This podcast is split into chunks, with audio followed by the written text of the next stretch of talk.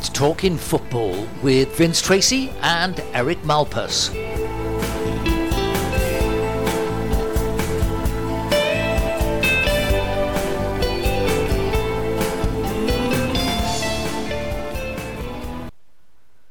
So, a very good day, everybody. Welcome to the podcast. It is the 21st of September.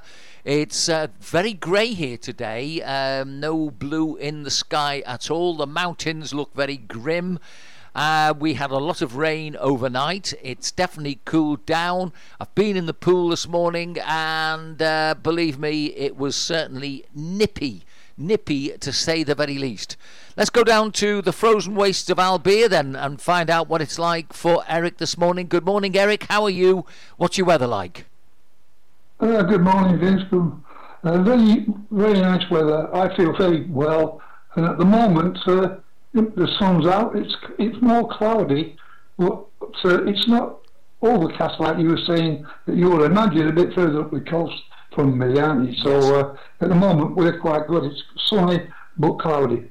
Okay, now uh, I'll go first to a couple of things that have happened over the weekend um, before we look at the games.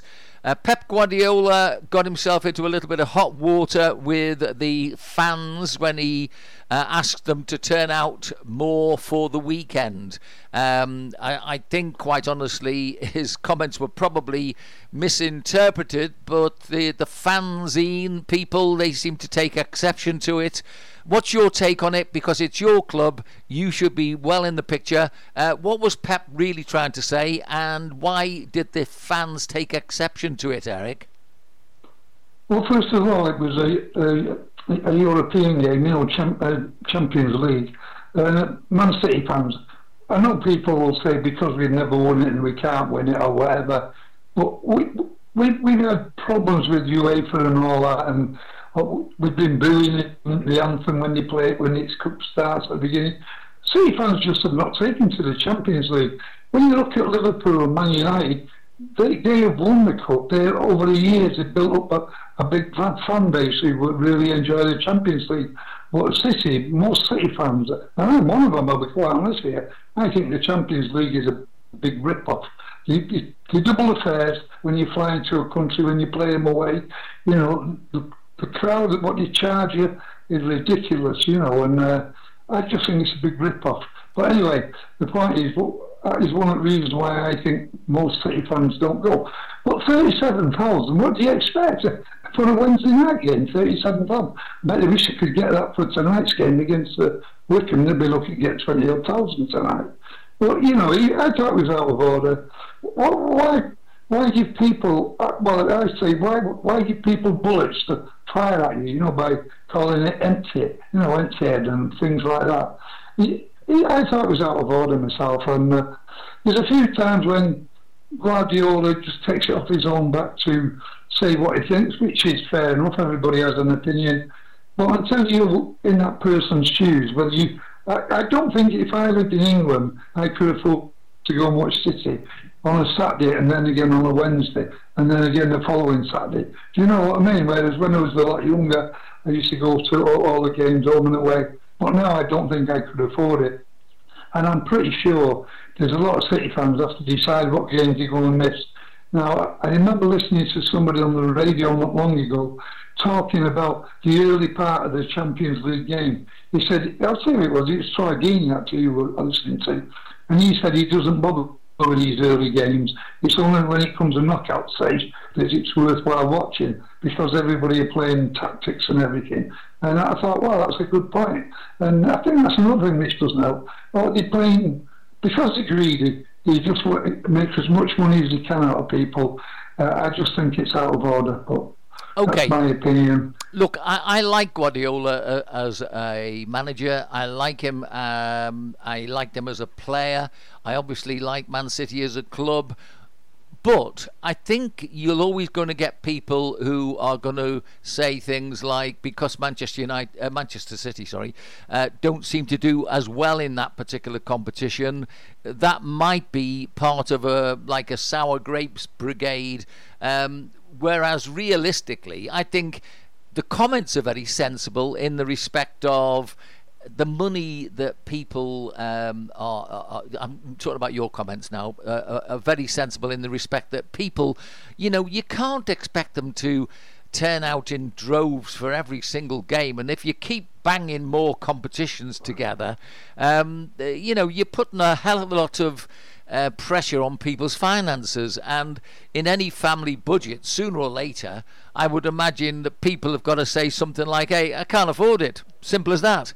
Um, and Well, then, yeah. and then, as you say, they'd choose the bigger games rather than the smaller games, wouldn't they? Yeah, I mean, on Saturday against Southampton, you can't really say Southampton's a big team, but I'd tell you what, there were 53,000 there on Saturday. I mean, I mean, obviously, when it's a, a league game, the, the people have bought season tickets, which is already paid for, you know, so therefore, it's not like when you have to go during the week, you have to pay separate money. It's not, not so you've got your season ticket. You use your same seat, but you've got to pay extra money for an extra game. In fact, I think Man United use it as a, a something a stick to beat them with. Bad, you say if you don't go have a ticket for a European game, you can't get a ticket for the next one or whatever. But there's there's certain tricks which are working on people, and uh, I, I just think it. Champions League football is a rip-off. I know you're a Liverpool fan, and you've been brought up on Champions League, and I'm so Manchester United fans, possibly Chelsea to a lesser extent. But it, it is the be all and end all for Manchester United and Liverpool to win the Champions League, and uh, because they've done it and they know what it's like, I've just got the feeling that uh, our support has not taken to it yet, and I'm one of them. I have never been a big fan of it, only because I, I felt. Well, uh, over the years, last year, the other year I was going to go to Barcelona, and the ticket was 180 euros. Now that wasn't fair to my missus, who I would have had to spend 180 euros for the ticket to watch the game, and then I would have had to stay overnight in a hotel. It- It's just ridiculous, you know. It, it, what they should do, if you want to keep the competition, well, not the competition going, but bring the tickets and the prices down. It, I mean, over here in Spain, they can charge what they want, and that is why it was so big. If you go to a normal league game at Barcelona, it might only be about 30 euros or 40 euros, which is quite cheap. And I just think that it does me head in, but as I'm talking as a City fan now, I know a lot of people do like Champions League football, but it's never been my cup of tea, I'll be honest with you. Okay, well, look, um, I, think there is a little bit of a misconception about Liverpool that needs to be addressed. Um, it, when the Premier League was rebranded, we've only won it once in the Premier League. When it comes to the uh, First Division, um, I don't think many people will forget the 70s and 80s were very much Liverpool. So I think um, I think there is a misconception that it's all about the Champions League with Liverpool. I think they always wanted to win the Premier League. Um, you know, when all's said and done, we're talking about um, ordinary people being addressed to go and spend their money to keep um, people like, uh, dare I say, Cristiano Ronaldo, uh, Messi, and all the Premier League players in a style of life to which they've become accustomed and to which very few of them really deserve the sort of money that we're talking about. I think, um, you know, I think we've gone out of kilter with what is a reasonably good wage. Now, I would argue the fact that if the average wage is probably about maybe a thousand pound, well, here in Spain it's about a thousand euros a month, they reckon. Um, if that's the case, how can anybody justify more than fifty thousand pound a week to somebody playing football? When you equate that to somebody who goes out and does an ordinary job, looks after the family, um, and you know even teachers, I think were probably about forty thousand, um, y- you know, as an average wage, uh, whereas um, the lorry drivers are now beginning to look more like a, a proper wage for, for their responsibilities. I think the, the latest figure I saw was about 70,000. Um, you know, that would be a reasonably good wage for anybody. I mean, it'd be an exceptionally good wage, really. But, you know, when you've got these footballers talking about, I want £500,000 a week, which is the latest uh, Mo Salah claim, apparently, according to the papers. This is nonsense. And um, I think Guardiola is forgetting that ordinary people with ordinary jobs I've got ordinary commitments which take a lot. So um, I'll leave it there and go to um, another aspect of finances. And Derby County have got big problems, haven't they? They've um, they've had to call in uh, uh, the, the, the administrators and all sorts of things happening there, and take the hit with the points. So um, not very good times for Derby, a one-time big club. Well, you don't forget, I think last year Sheffield Wednesday had the same problems, and uh, they was a big club, Sheffield Wednesday, many years ago. Uh, it, it's just that in, in that division, the Championship, they're striving hard to get into the Premier League because of the, the money that they can make once they get into the Premier League. And what happens is that a lot of clubs, in, in Derby's case, they overspend they take a chance on the fact that they might get promotion. And I think they got beat in the playoffs last year, if I'm not mistaken. Had they got gone up, they might have got away with it, but uh, they didn't get away with it because at the end of the day, they didn't go up, and now they're in all kinds of trouble. And uh, it looks as though they might even drop down another another division if they're not careful, because I, I think there's a possibility that they could be deducted 24 points. But at the moment, I think it's 12. So, uh, but it's another thing to be looked at, and it might make it up to 24 minus 24 points. But don't forget, a few years ago, Leeds United had the same problem. You can't get much bigger club than Leeds United when they were in the pump. And uh, the same thing happened to them. They went down the divisions. And I can remember Leeds, I think they were deducted 25 points. And I think they won all the early games to pull the points level. And they managed to get back into a, a good strong situation. But it's a lot to ask, isn't it, to pull yeah. these points out. But there you go. I think if, if, if you're dabbling with spending money you haven't got, and we all know the idea of the football now is to try and keep a balance that you can only spend what you're earning type thing. And that was one of the reasons why these clubs, the big clubs, wanted to break away and start their own little league up so that they could make their own rules, i.e., no relegation and stuff like that. And uh, to me, that was out of order. But now they're all back in. Well, most of them are back in. I mean, I think Real Madrid are still after it, and Juventus and a couple of the foreign clubs there. So uh, that one's not gone away yet. I promise you, they'll be back again. We'll try yeah. to get something going. but hopefully, our English clubs have learned to sit by the people in the Premier League and, and be happy with that. I mean, as I've said, how much money do you want to make? How much money do you want to pay the players? You know, it's all greed, greed, greed, isn't it? You know. Well, you know, for I, me, I, I disagree with you on, on the playing of the players because at the end of the day, the people at the top are stupid enough to pay them that kind of money, and that is where the fault is. And then the reason they're paying them that kind of money because they're making X out of money out of their players on the field, bringing a crowd from all around the world watching that football on a Saturday afternoon or Sunday afternoon, whatever day it is. So it's money all the way. Everything is money orientated. And when you pass down to the lower leagues, it's a bit sad because you see teams like Derry going out of existence and maybe other teams will follow them, you know, it, because of the epidemic. And we'll just have to wait and see what happens. But it's, the word really is greed, and it's not good. I don't care what anybody says. Okay, Eric, look, I think there's one thing that we both patently agree, which is basically it's all about money. Um, I've had this argument and discussion with many people for many years, and it's about whether football is part of society or whether football tries to create its own sort of environment away from society. Now, as far as I'm concerned, I think there's some dabbling going on, and I think that people are trying to change our way of life. I'm completely convinced that in the mix of all the, the, the things that we talk about, there are some very devious people who want not just the football, they want to create a different way that people enjoy um, their football and that being part of the life uh, that people grow up in. Now, you know, I relate like yourself to growing up with uh, the small clubs. Uh, Rovers was my local club, which I was uh, very proud to have said at least I've had a trial with them. Um, I didn't necessarily get anywhere, but that's by the by.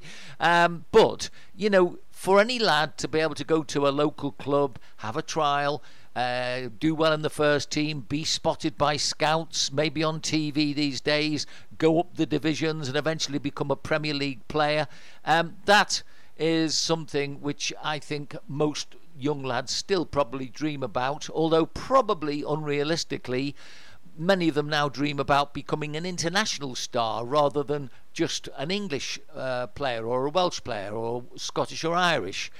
So I think that um, when you get the likes of the World Cup being played in Qatar, when you look at all these events that are going across to the Arab countries, it sort of endorses what I feel quite strongly about. I feel that people are dabbing, dabbling in the way of life as much as anything else.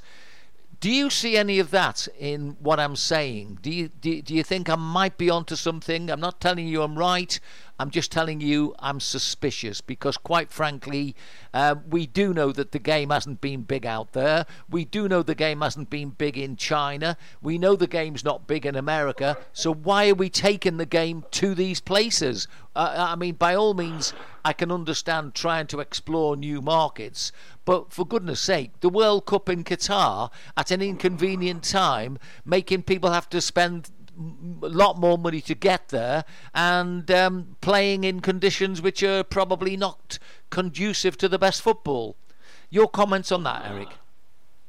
Well, I think first of all you've got to uh, look at the people who've been running it, the FIFA people, and there must have been backhanders left, right, and centre, in my opinion.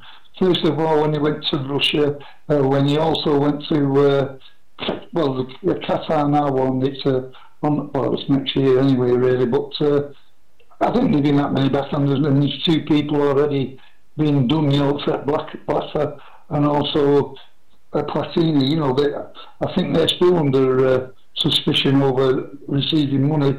And it's not been brought out yet, but I'm pretty sure a pair of them was uh, being looked after by some people at the top to put them in the countries because it's so much, well, as we've just been talking about, back to big money again, isn't it? You know, bringing it into your country and, and money. And why is it that England has never had the World Cup since 1966? Explain that to me. Yeah. And it's not as though there's any reason. I know you put the European, well, the last one, that Euros, was all over the place, if you remember the last one. But we've had the Euros in England, but that's the last time we've had anything. So I don't think we're going to pay money to people like Sepp Black and all that. And for that reason, uh, you know, we just not had the World, World Cup in England again. It, and it does me head I, I can't work that one out. But as, as we say, it goes back down to money. How much money you put up, you're prepared to put up, and you do your infrastructure. And England's got everything. You've got some great grounds now in England, you know, and uh, everything's there for it to be done in England. Yet they go to Qatar, and you have people who are building these stadiums and paying them low wages, and it's really, it's really not looked into properly by the, the people who give these decisions to where it's going to go. I think the same thing happened a few years ago somewhere in South America. I'm not quite sure which country it was now, whereby they they just about got the stadiums ready in time, and uh, I, I, don't know. It's it's all one big uh, backhander job in my, my opinion, and because there's so much money involved and and don't forget these people, they go to these meetings and they, they looked after, they put in the best hotels, they look, you know, really are kind of looked after well by the people who are trying to get the competition put in their country. Then they pull out every trick in the book to get them to say yes. And, and as, as you said before, well, you said before about they try to expand the game to other countries, you know. Um, but they never put anything on in Jamaica, have they, or somewhere like that in the West Indies? Yeah. Maybe there are other people who won't pay money to have it, but mm. I don't know. It's I must admit, I, have been coming. You, you, are talking around your way of thinking that these people are so bent, you know, that they just want to get away with whatever they can and make what they can while they can. Yeah. And it's all a part of a. It is maybe a big part of a big thing, you know, where but it's the big people, like in Russia, you know, the, the gas people in Russia and the people in Qatar now with the blinking oil and stuff like that, where it's, it's a big commodity for the world. where he can move, like you say, basically moving things around to suit them. Yeah, well, you, you, see, you're quite right about that. Mm, I, you see, the, the, the sort of things that that uh, I'm involved in make me see connections. Like, for example, the Russian uh, gas situation at the moment. Now, because the football, their football isn't doing particularly well. Um, they've not had any big competitions in their country. Um, they've been banned from the Olympics. Uh, so, therefore, how can they get their own back? Well, you know, let's cut down the supply of gas to everybody. Um, I mean, let's be honest about it. England were absolutely barmy to rely on somebody who basically they know is likely to be um, somebody that's going to be an enemy. I really don't understand that one. Let's change the subject because basically I can get a bit carried away, and um, I, I, do see the political connections all the time. Let's go to um, uh, something else that did catch my eye, uh, which was there was a sponsorship, uh, well, a sort of sponsorship between Sky TV and Spurs, and they were calling it Game Zero. Did you spot this, by the way? It was all about. Um, yeah, yeah, yeah. They were trying to sort of bring climate change into football. Um, I, I, didn't. Re- I mean, I watched with quite quite interestedly to see what they, what they didn't seem to talk about anything. I mean, basically, they just described it as an event so that we'd be careful about our footprint and maybe not spend too much money getting to the game and, you know, uh, be careful. Uh, uh, just, it seemed totally and utterly inept. Um, I wasn't very impressed with any of it. Was there anything that you picked up from that? Well, it was ideas. The idea was for people not to travel in their own cars to the game, go on a bicycle and uh, and things like that. But it's funny, something like that would have been happening at Tottenham, and down the road there'd be a supermarket there selling stuff with plastic wrapped around everything, what is selling new, you know, and yeah. it just defeats the object, doesn't it? Well, I think it's another way of uh, bringing people into. Uh, uh, to uh, into the limelight and well, Tottenham the, and, it's the climate and change. Chelsea was uh, it's it's the it. it's the climate change freaks again. I mean, by all means, you, you've got to be attentive to the fact that if there is too much uh, pollution, of, of course you try and change things, but they're not looking at America and China as the big perpetrators of much, if not most, of the pollution. It's all very well having a football match in London. I know it's on TV, yeah. but I mean, you know, let's get real about it. Go to the places where they're polluting. They're the places. It's like these blummin' people sitting down on the motorway protesting. Go and do something that affects China. Go and do something that affects America. Don't don't pick on your own country, stupid. Um, yeah. Let's pay homage to a fantastic footballer who passed away over the weekend. I'm co- talking, of course, of uh, James Peter Greaves, MBE, um, born in 1940. Uh, English professional footballer. Obviously, um, he's the fourth highest international goal scorer uh, with um, 44 goals for England. Um, Tottenham Hotspur's highest ever goal scorer, 266 the highest goal scorer in the history of English top flight football, 357. Obviously, I'm reading this, as you probably well know. Um, and uh, the first division, as it was, the Premier League, as was the first division, is leading scorer for six seasons. Obviously, he's in the English Hall of Fame. And uh, he was really uh, we saw him as a player. You will you will have seen him more than me probably, um, but he was a, a, phenomenally good player, wasn't he? He was, it was like a, the English version of George Best for me. Well, he, Jimmy Greaves, I saw him play for three different clubs. I saw him play for Chelsea, Spurs, and West Ham. And he was scoring nine times out of ten every time he came to the Maine Road. You can guarantee he'd get a goal. In fact, he, I think he made his debut for West Ham against City, and he scored in about the first five minutes. And uh, Jimmy Greaves, he, he, he, he kind of, if you were watching, you, you didn't notice him that much, but he kind of glided through the game as if he were, was uh, on air kind of thing. I might sound daft that, but you know, he, he was a fantastic player. But the way he, he never blasted goals in from outside the penalty area. And it was often said at weekend, he used to pass the ball into the net. And I can remember many years ago when I was a manager, and I used to say to people, when you get the ball in the penalty area, instead of looking up to pass to your teammate, look to pass the ball into the net. Because it's, it's just it's easier to pass it into the net than pass it to your player's feet, if you understand what I mean. And that's what he seemed to be brilliant at. Once he was in the penalty area, Jimmy Greaves, he was so cool and he could use both feet. He wasn't a great header of the ball, by the way, but he, he was a just an absolute class player and a, a, gentleman over the years. He was really down to earth. He was, he one of the people, as we would say, you know, and uh, he never you know, anywhere near making the money that they're making nowadays. And when you think of people like Jimmy Greaves, the grounds he used to play on, the mud heaps, and, and what it just shows you how great a player he was. But nowadays, the Monies are blinking. Uh, so I, I, I, I in Liverpool not long ago when he said the grass was too long somewhere. I thought, wow, you don't see complain about the grass being too long.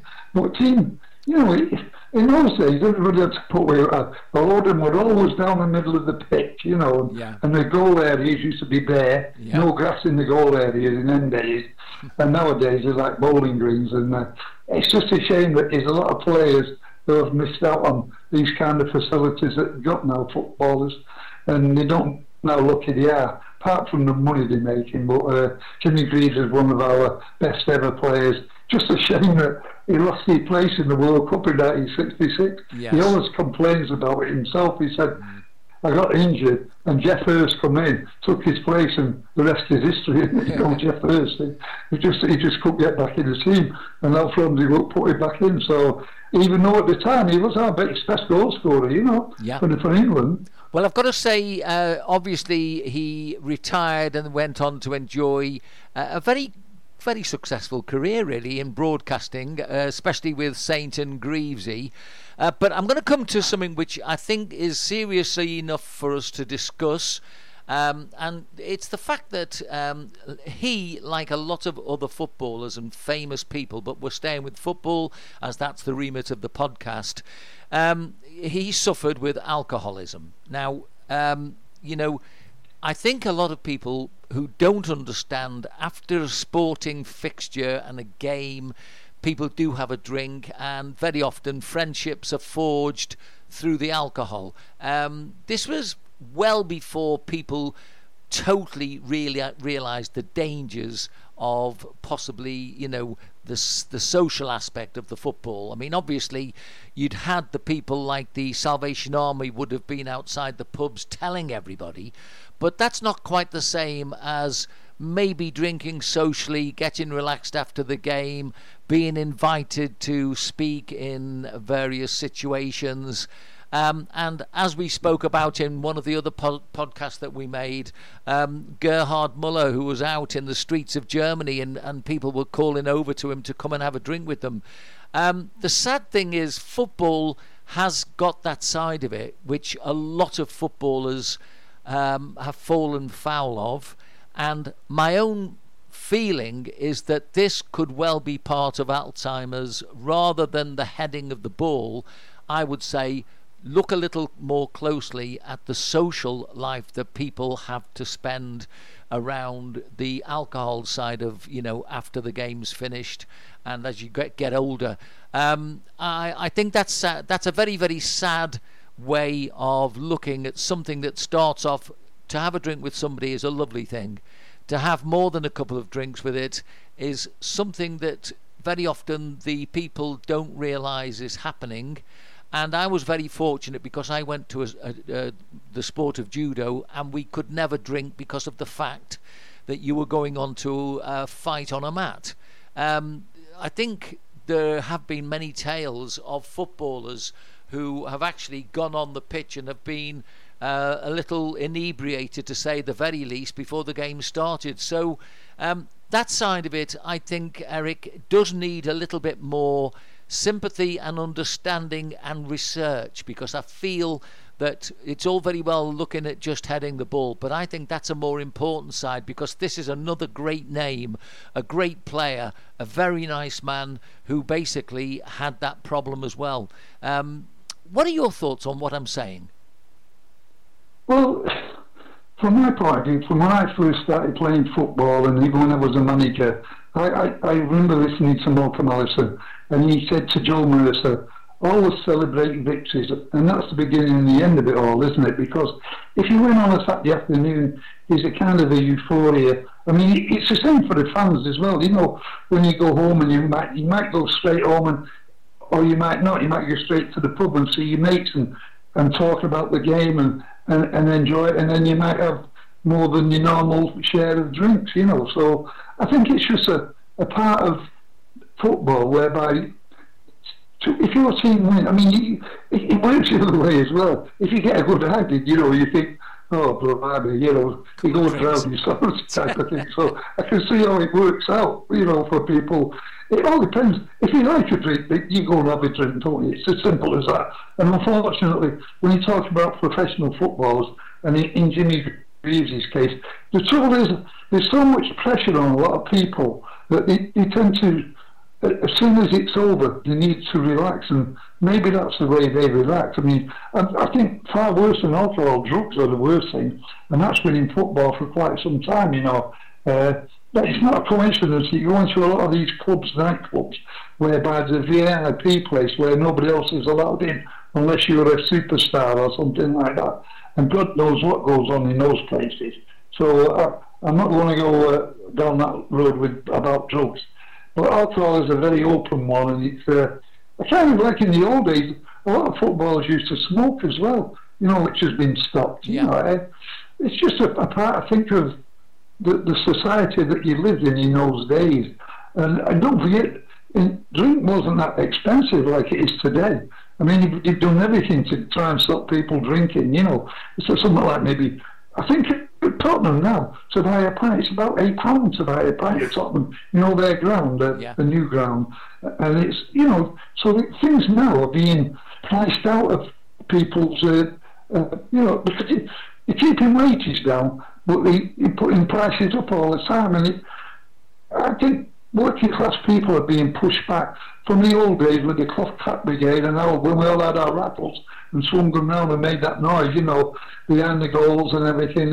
Those days are well gone now, and it's the prawn sandwich brigade who have taken over. And the, the cloth brigade have been pushed back I and think, pushed out of it, kind of thing. Yeah, I think the, the problem is, uh, like the lady that phoned my show, and I think you were in the studio at the time, uh, Mary from Finestrat, who said, um, Why do you always talk about football, Vince? And I said, well, quite honestly, it's because it affects society. It affects us all. So whether you like football or you dislike football, I think it's rather naive to think that it doesn't affect you because it does. Uh, because if you're with a, a, partner, for example, and your partner, you know, goes out to the pub every Saturday, whether they win or whether they lose, and comes back a little bit stocious, then sooner or later there's an impact on some people's lives that comes earlier rather than later. And so, you know, I consider myself really fortunate, Eric, because I've just been in the right circles with the right people um, doing things which were not necessarily we didn't have to drink. You know, as I say, with the judo in particular, that was every night of the week. So that that meant I didn't drink. It wasn't that I'm a goody goody because I do like a, a, drink, but it's just basically it took me away from those sort of uh, situations. I mean, I did work in the nightclubs, and so I remember on a Saturday I usually uh, used to make up for what I didn't have during the week. So you know, it's as simple as that for me. But I do think that um, with the with the professional game, it is a way now that they can change everybody and take away the joys of just going out with your mate, having a pie and a pint, uh, having enjoyed enjoyed the game, um, coming back home. Maybe it wasn't as romantic as maybe we remember. Maybe it was a bit more, um, you know, uh, maybe it was also that more people were getting a little bit more uh, alcohol in the bloodstream than they, they should have had. Because if you think about it, uh, they used to say, didn't they, what's your poison? you know, when you're having a drink, what, what's your poison? Yeah. All right, Eric, we're well, look, enough on that one because. Just, just, well, we're on that subject. You've got to remember how much play the football gives to people. You know, for, I can only speak from when I was over here a few years ago when, when Spain won the World Cup. And what happened was, it was about two o'clock in the morning after they'd won it. And there was a lot of noise, and all the Spanish people was out just at the corner where I live. And they were all out enjoying themselves with little children with their little shirts on. And the pleasure that it gave people in that country, you know, it, it's fantastic. And you never forget that football gives a lot of pleasure to a lot of people, and there's not many other things that can do that. Music can do it, but football is definitely one thing that can do it. And uh, I think that you, you've got to remember people enjoy football, and it don't matter. The problem we've got is if people start causing trouble at football matches, you know, because a lot of people come hiding in the crowd well, that brings us nicely. downside of it. Yeah, Eric, that brings us nicely to the weekend because uh, there was trouble in the crowd with Burnley and Arsenal. Arsenal needed to win. Uh, Burnley is always a tough call, and there was trouble at the ground. It ended Burnley nil, Arsenal two, exactly the score that you predicted. So you got that one right. Uh, I thought it would be closer. I thought it would be a draw. Um, do we know much about that crowd trouble? Do we know what it was all about? That sort of thing Well, you don't have to get trouble at places like Burnley, do you? you no, you don't. It's just that some people just go out to cause trouble. Maybe it's because they Burnley are struggling at the bottom of the league, and Arsenal is a very important game for both teams to win, you know, and uh, to get out of the bottom part of the relegation zone. And I, I don't really know what caused the trouble, but everywhere you go, there's always a troublemaker. It's like when you get people who ab- abusing players on the pitch. There's always somebody in the crowd always having a go at somebody, and uh, and it's the same with fighting. But we don't get that much fighting these days, do we? To be fair, no, no, very uh, isolated. Uh, well, well, we don't, and of course the thing is, it's like everything. These things always have to have uh, a flashpoint because, unfortunately, there always will be people who want to start problems, as you say, quite rightly. Yeah. Uh, did Arsenal convince you you know, they got two goals, uh, but were they convincing? No, it was, it was actually, the score was 1 0, Vince. It's a free kick by Odi, oh, who won the game for him with a free kick. And it's a, a cracking free kick. But, uh, yeah, well, funny enough, as I say, I fancied Arsenal to win because of the fact that they can't carry on playing as bad as they had been doing. And sooner or later, he's going to get a stronger side out than he's been able to put out. And I just knew that sooner or later to get that result. And don't, well, we'll talk about it later probably, but they play Tottenham this weekend, Arsenal, so that's going to be another big test for them. Um, but Arsenal, they deserve to win. I thought it was a fair play. Okay, Newcastle won, Leeds won. Uh, I put it down as a draw. Uh, you thought Leeds would win that one. So there is a bit of a crisis developing for Leeds, and um, I thought Newcastle didn't look uh, too bad a side, even though the results haven't been wonderful. Um, how did you see that one? Well, it's the second season syndrome, isn't it, which he's talking about with Leeds. Uh, unfortunately, they've got a manager who's not going to change his ways, and we've seen it before when uh, teams have come up like Norwich, Blackpool, they've come up, played attacking football, and finished up going down. But uh, it may not happen in Leeds' case. That I hope not anyway, because I've got so many friends who are Leeds United fans. And uh, the, the game itself, by the way, this was a cracking game. I watched it, it was the Friday night game, and uh, it was a really good game. And uh, probably slowed down a little bit in the second half, but first half was end to end, it was like a basketball game. And I, I thought Leeds played very well, and so did Newcastle. But uh, let's hope Leeds don't fall into the trap of uh, not wanting to change. It's very difficult, isn't it, when you're a manager and you sit with your principle, but the principles won't keep you up, you know, by playing attacking football. And let's hope that they, they do survive because I would prefer teams to play attacking football and park the bus. That's my opinion, anyway. Yeah. And I hope they do. Okay, well, now then, one of the revelations so far of the new seasons, um, Brentford they went to Wolves, and uh, it ended up as Wolves nil, Brentford two, and we both got that one wrong. We thought Wolves would crack it. So Brentford are looking very good, aren't they? Well, I've been underestimating Brentford. I mean, to be fair, I've not really seen them for 90 minutes in the game. That's the first time I've seen them on Saturday because it was the early kick-off. Uh, so nowadays, you know, with all the games kicking off at well four o'clock our time, you know, we don't get tend to see the game all the game like we was doing last year when every game was on kind of live. So now we see highlights, and it's the first time I've seen that, uh, Brentford. They look a solid outfit. Uh, they've got that uh, Ivan Toney up front, who everybody's been raving about even before he came in the Premier League. And he had an excellent game on Saturday. He, he won that, by the way, the penalty was a joke. You know, that was another one of our wrestling penalties, you know what I mean? Yes. Whereby he was uh, wrestled to the ground, which we've talked about week in, week out, yeah. about the thought of corners when it should be a penalty. And at least they got one on Saturday. The other goal he made by making a good long run down the left wing and crossing the ball to Mubamba, I think his name is. I tell you what, that's another thing when we do the fantasy football, when I'm doing right the teams up, there's that many names now, foreign names, I can't, can hardly pronounce them. I don't know how they go nowadays on the on the television when you are pronouncing the name. How do you have people who explain to you how you say the name, don't they? Yeah. You I know, think, in the lead up to the, the broadcasting. Yeah, the only answer to this is you've got to sing them. Mabumba. okay. Um, Man City, uh, you had a difficult time against Southampton. Um, I think both of us really thought that Man City would win that quite easily. Southampton are proving themselves to be a little bit more durable, especially on the road, aren't they? Well, everybody, as I say, uh, everybody had it for the home win. That was, that was a real coupon buster, there's no doubt about that.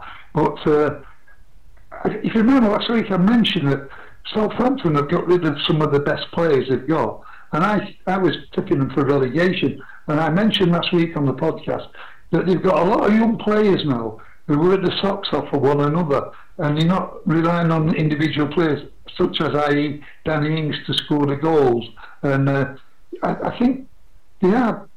I said he's a good manager anyway. This chap down there, I can't pronounce his name, but uh, you know they they are a very hard working side now, Southampton. So I've also revised my opinion of them, not because of Saturday's result, because I noticed a week before that they, when they played United and things like that, they worked very hard and they, they, they're getting results. Draws are not very bad at, at the moment for them because of all the early points you can pick up now until the season gets going proper after Christmas, then uh, diesel points will count for a lot. But yeah, and they thoroughly deserve the, the result because uh, we got a little bit out of jail city, I felt, on uh, the penalty decision. It, I, I, people are still arguing about it now, but I, I, I thought it was a penalty myself.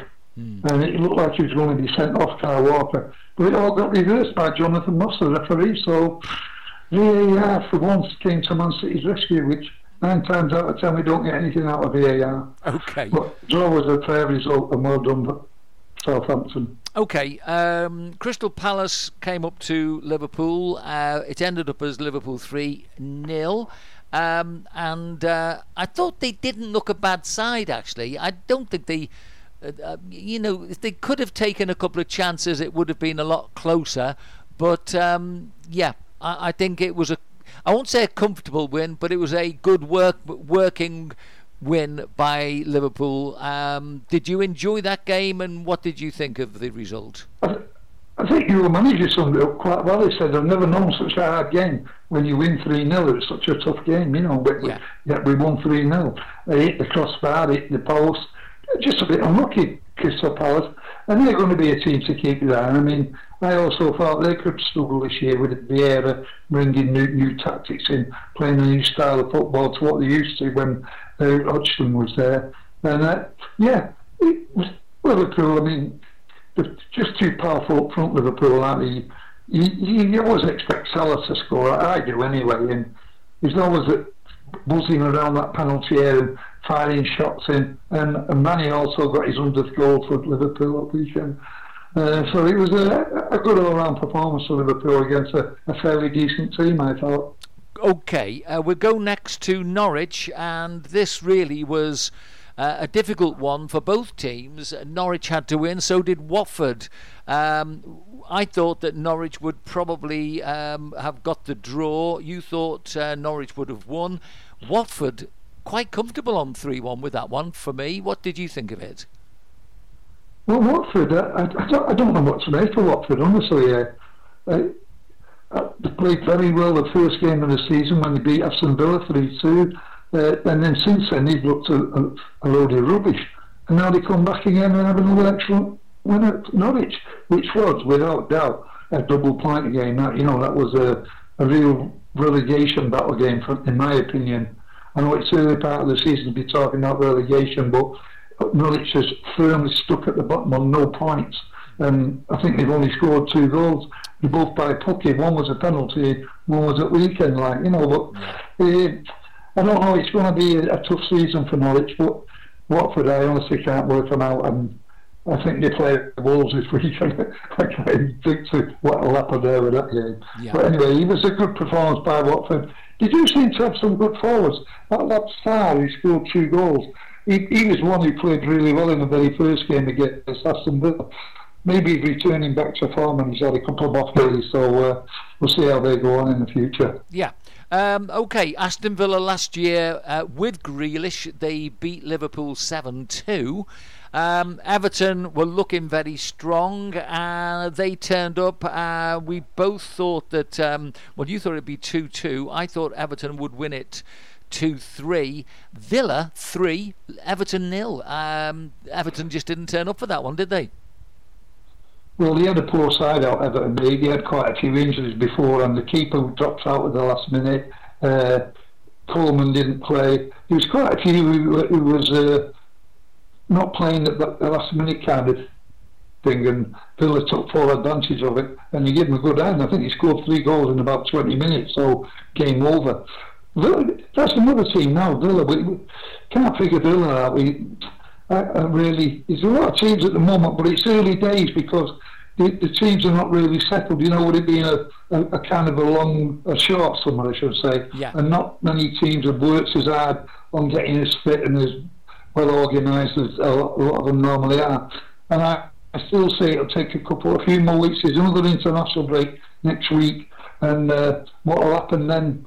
There's another one again. It, it's kind of fragmented this year, the season at the beginning and I don't think it will be till after Christmas that we'll be able to have a good look at teams and see how they've settled. Plus, there'll be another transfer window, we'll see what happens there on that. Yeah. So I think there's a long way to go for this season, and there's a lot of teams such as Villa.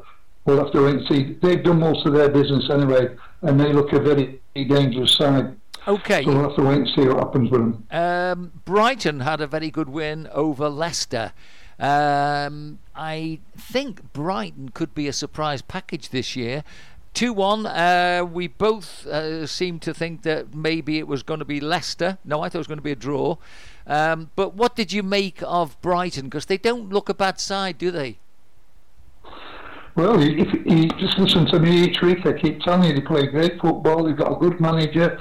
All they've been short of is somebody to score goals, and uh, now they start, start to score goals. Maupay scored, I think, three or four up to now. He's a centre forward, and uh, they, are just a well organised side. And the manager, Graham Potter, I've got to give him ten out of ten. He's done a great job down there. He's never panicked, even though they dropped down into danger zone, uh, relegation zone a few times, and then come back fighting. And they, they are a, a, good side. And I think Leicester are also another team who's struggling with. Uh, injuries to key players at the back in particular. Fortunately, they've got a good goalkeeper, Kasper Schmeichel, seems to make miracle saves every week for them, and uh, he managed to keep them in the game. And he, well, our old friend Jamie Vardy, we're talking about people who can come from the the lower leagues, and Jamie Vardy is one of a perfect example whereby he, he has done the transition. And uh, I like Jamie Vardy, 100% week in, week out.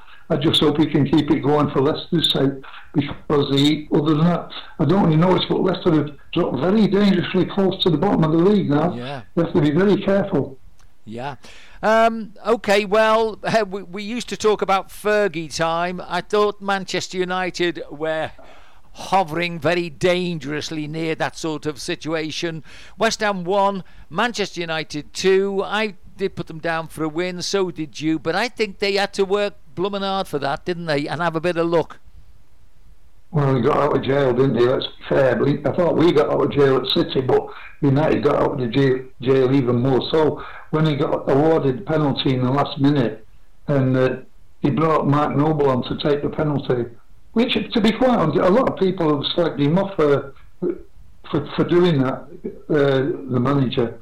But I thought, from his point of view, I think they'd missed the last three penalties, West Ham, if I'm not mistaken. Uh, Antonio has missed one, uh, Declan Rice had missed one, and another lad had missed one. So he's got the, probably the best penalty taker in the league on the line as substitute, and he thought, I think I'm going to put him on because he's our best penalty taker. He scored 10 out of 10, and I don't really know the record of De Gea. He has conceded 40 penalties without saving one.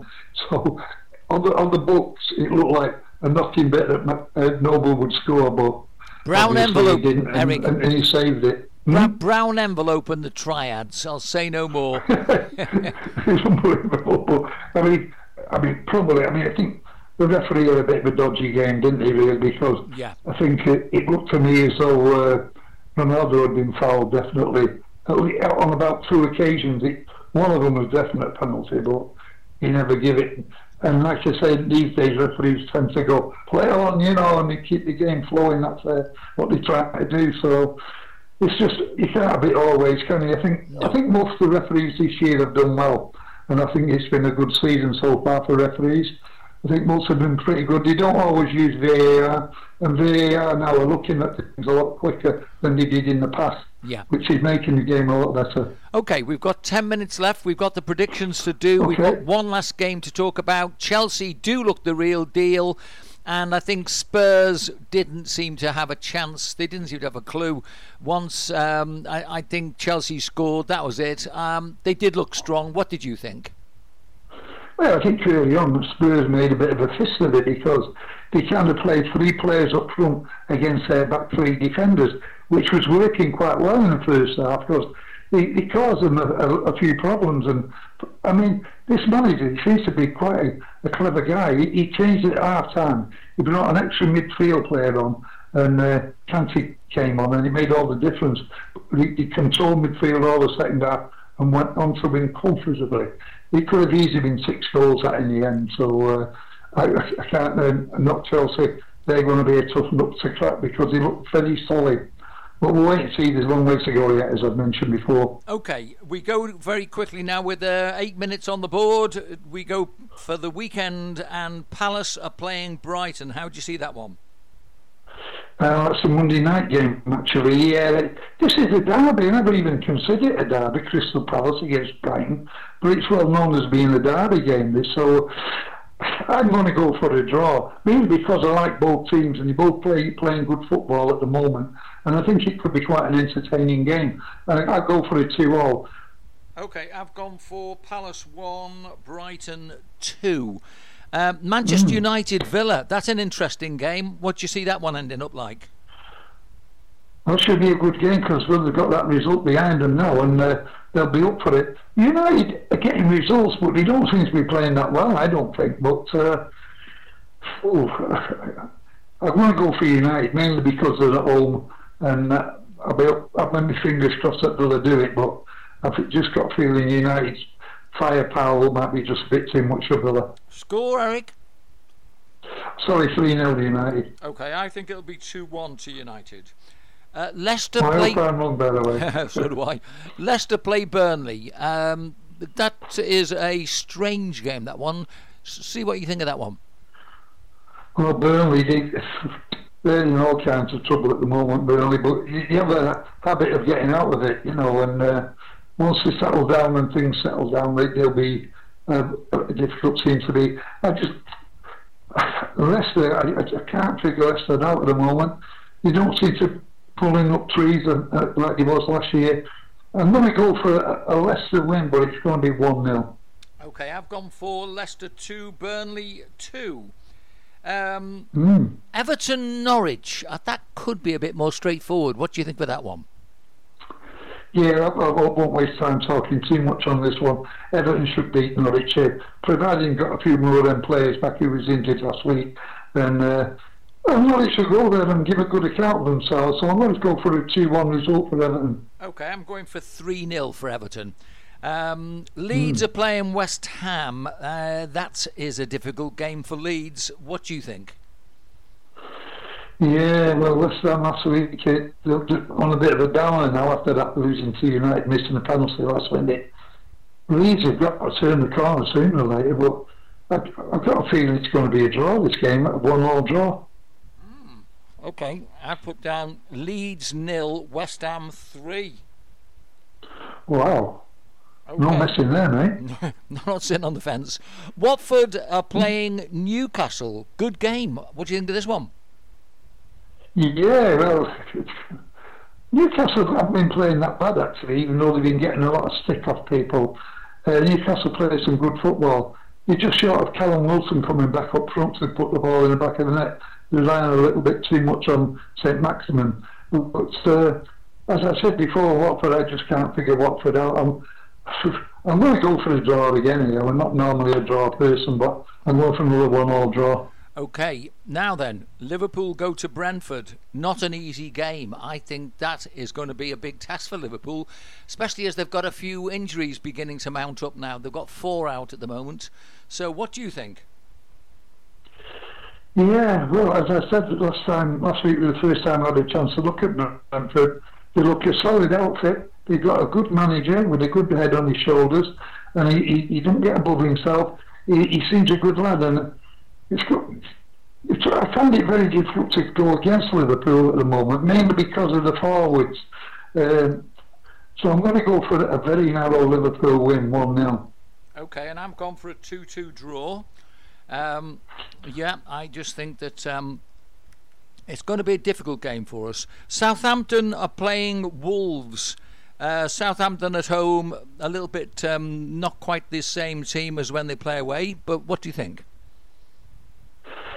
Yeah, Southampton Wolves are, oh, Wolves are, are dropping like a stone at the bottom of the league now, and uh, yeah, I think this is going to be another tough, hard-fought game. I, I'm going to go for Southampton to win a low scoring 1 0. Okay, I've gone 2 0 for Southampton.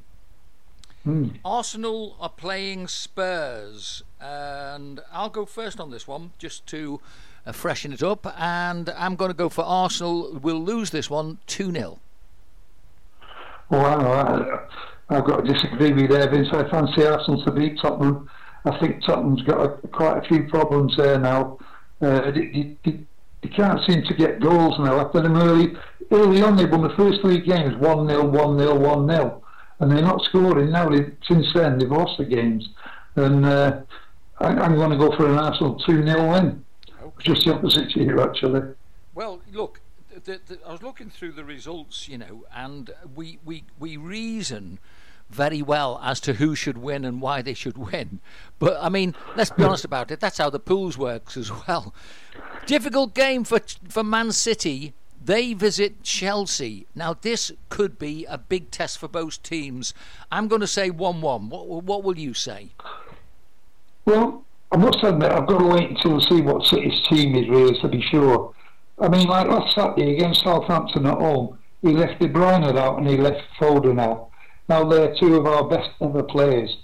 And if he's going to keep carry on doing that, we're in trouble because we've got to make sure we've got our best players on the pitch. There's an old story I used to say: if you've got a hammer, you've got to use it. And Kevin De Bruyne is probably the best midfield player in the Premier League, and we're not playing him. I know he's been carrying an injury early on, but now he's 100% fit. So we've got to get Kevin De Bruyne in the team for sure. Now the other things you've got to uh, discuss is like Mahrez on the wing, when he, when he came on at weekend, it made a big difference. Uh, at the moment, like I say, we're, we're not settling down on a settled team, whereas Chelsea look really well settled and they've got us on the mantelpiece at the moment. They've won us on three games on the trot now, Chelsea. But I've just got a funny feeling that he'll have some up his sleeve, Guardiola. And I think we're going to go there and, and win this game 2 0. I know it, it sounds daft, in fact, I was arguing with my mate last night about it. He said, we'll get hammered by Chelsea. I said, no, we'll win. He'll have some up his sleeve, Guardiola. And I just got the feeling we're going to win this game 2 0. Could be a million miles out, but that's I'm a true blue. But that's the that's the fun of the podcast. Uh, I mean, really, I I always speak a little bit um, pessimistically of Liverpool when I'm doing their result because I want them to win all the time, like you with Man City. Um, you know, and I don't want other people to feel I'm totally prejudiced. But anyway, there we are, one way or the other. Eric, um, I think uh, the season is beginning to take shape, but once again, we go go to a break, which does take the sting out of what's already beginning to be achieved. I think, quite honestly, somebody wants to get a grip of the fixtures and say, hang on, it's like having uh, Tesco with too much stock in. If you've got to put the stock in front of on the on the floor and in the way of the product, people don't buy, and I think that's what's happening. Anyway. Um, that takes yeah. care of our podcast for this week. And uh, once again, we've had lots to discuss. A very, very sad farewell to Jimmy Greaves, and um, uh, it's, it's. I think we've been very fortunate to see and watch him play. Eric, Stay, uh, stay well, stay healthy, and I look forward to talking next week. Thank you, Vince. Take care, mate. Bye bye.